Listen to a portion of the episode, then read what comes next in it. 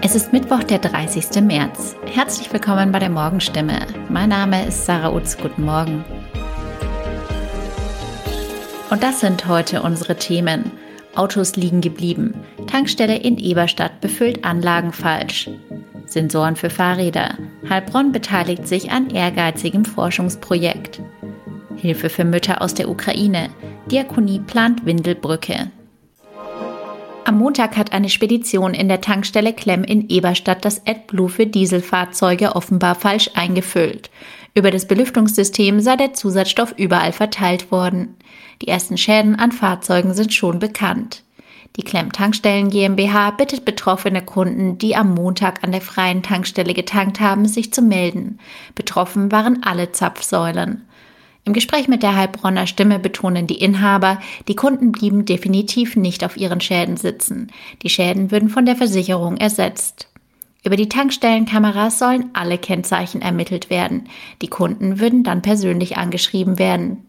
Dass am Montag ein Fehler bei der Befüllung passiert sein muss, blieb zunächst unbemerkt. Erst gegen Abend sei klar gewesen, dass etwas nicht in Ordnung ist.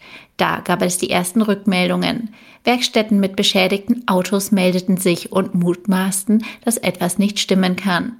Wie schwerwiegend die Schäden an den Fahrzeugen sind, ob sie sogar einen Totalschaden nach sich ziehen, kann vom Zeitpunkt des Betankens abhängen. Wenn Autos Radfahrer mit zu wenig Abstand überholen, kommt es immer wieder zu gefährlichen Situationen. Fast 11.000 Unfälle mit Beteiligung von Fahrradfahrern gab es 2021 in Baden-Württemberg. Auch wenn die Zahlen sinken, die Sicherheit von Radfahrern steht im Fokus der Straßenverkehrsordnung. 2020 gab es einige Änderungen. Seither gilt, wer mit dem Auto einen Radler überholt, muss innerorts mindestens 1,5 Meter Abstand halten. An vielen Stellen ist Überholen bei Gegenverkehr kaum mehr möglich. Die Stadt Heilbronn beteiligt sich an einem Forschungsprojekt und stattet Radfahrer mit Sensoren aus.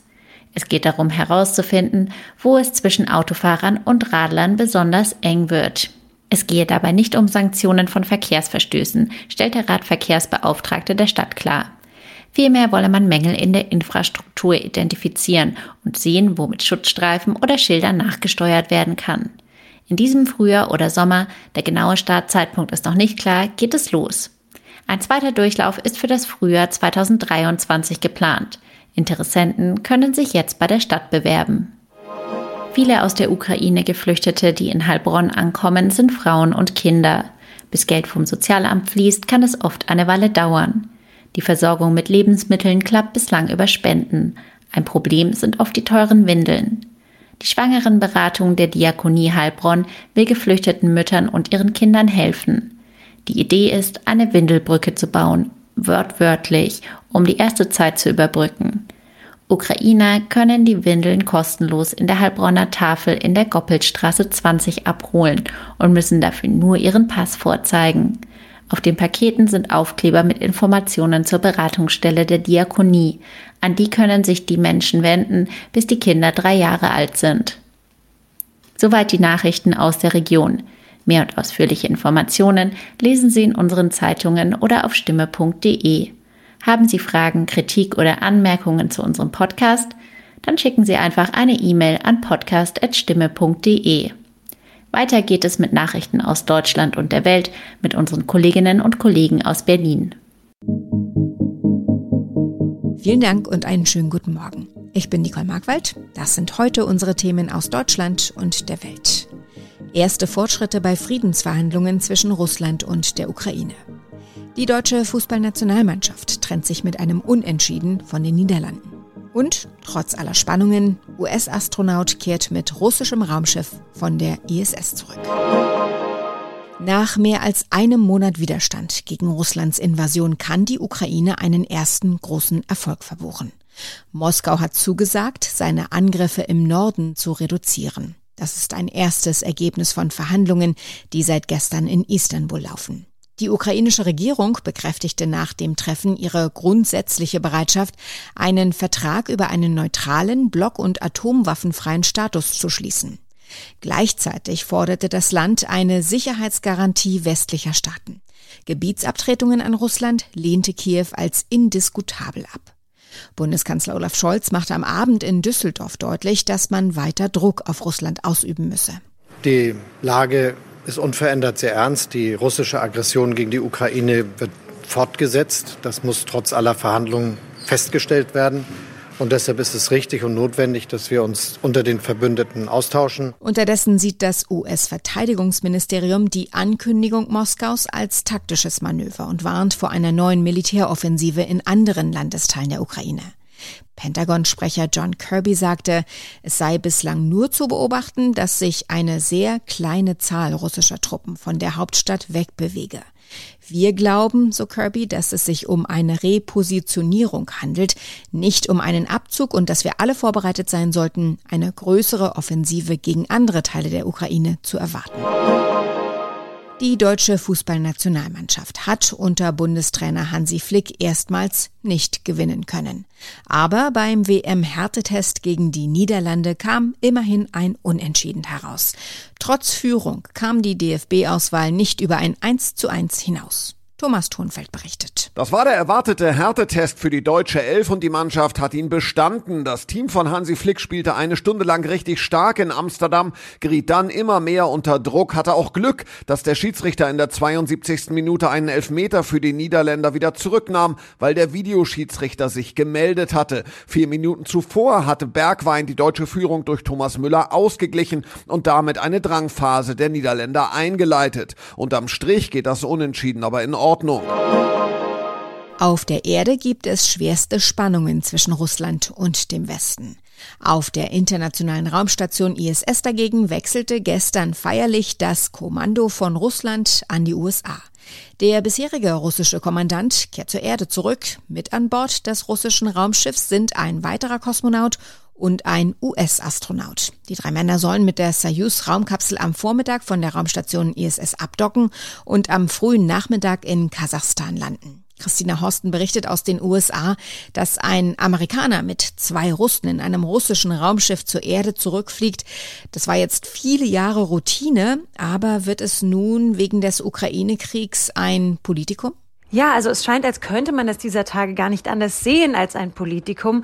Und es gab da wirklich auch wüste Spekulationen in alle Richtungen. Aber man muss auch sagen, beide Seiten, sowohl die NASA als auch Roskosmos, haben sich immer wieder bemüht zu betonen, nein, die Zusammenarbeit auf der ISS läuft ganz normal, wie gewohnt. Und auch diese Rückkehr, dieser Raumflug zurück zur Erde wird wie geplant stattfinden. Wie steht es denn um die Zukunft der ISS? Die stand ja nach dem Angriff der Russen in der Ukraine in Frage. Es gab teilweise heftige Drohungen.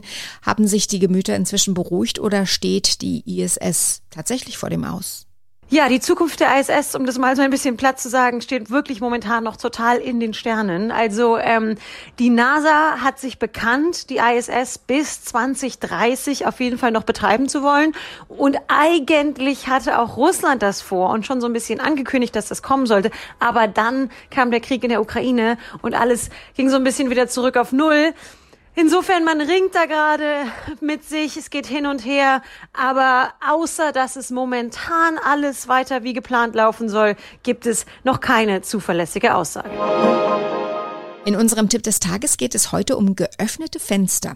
Jeder, der wegen der hohen Energiepreise an Heizkosten sparen will, landet unweigerlich beim Thema Stoßlüften. Also die Fenster eine Weile richtig weit aufmachen. Wir kennen allerdings auch den Spruch, dass zu viel Durchzug ungesund sei. Ob das stimmt oder nicht, weiß Ronny Thorau.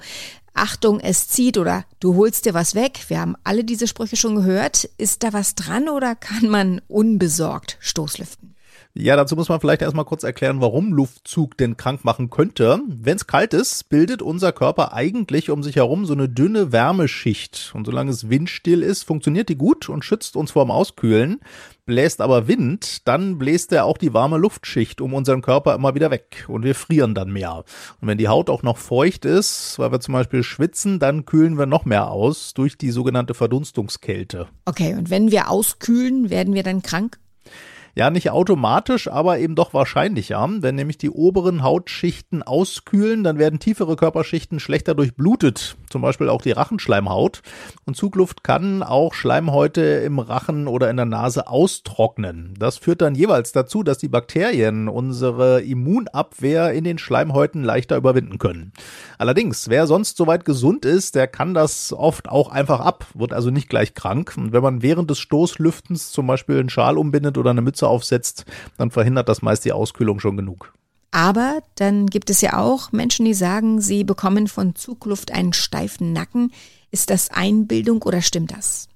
Ja, durch kühlende Zugluft können sich die Blutgefäße im Nackenbereich zusammenziehen und dadurch verspannen sich die Muskeln darunter. Ja, und gerade im Sommer passiert das oft überraschend, weil man das so eigentlich angenehme Zuglüftchen erstmal gar nicht so sehr beachtet oder das nicht groß auffällt.